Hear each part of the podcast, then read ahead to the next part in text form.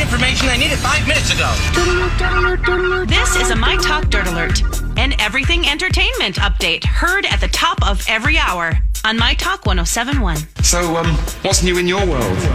Well, MTV has announced a last minute surprise addition to their 2019 Video Music Awards performance lineup, and that would be Miley Cyrus.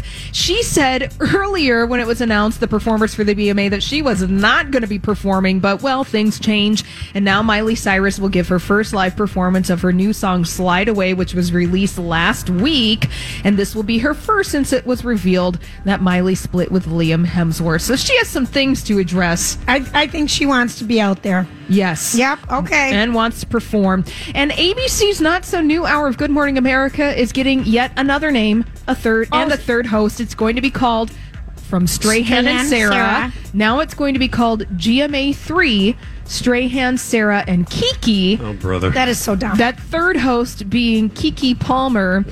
Good Morning America has played around a lot with this since that uh, third hour debuted uh, earlier in September of last year. It's never Well- a good sign. no, they're hoping their ratings go up. Yeah. Did you, did you watch So she's Jerry been O filling today? in. Yeah. Yes, Jerry O was fabulous today. Oh, Jerry O, he's, filling in for Wendy Williams while she's on summer break. So funny and fresh the way he's doing his show with the little improv skits at the Hysterical. beginning and the way he's doing the gossip. It, he's a force to be reckoned with in daytime TV. And then, of course, Kelly Clarkson coming. so who's going to give Jerry O'Connell his own show? Uh, they can just I am- replace Wendy with Jerry O. Whoa, did you hear that? Oh, all right. Unfortunately, Wendy's the executive producer of Wendy, so I don't know if she's going to want to give it up, but she's got a good option. He's funny.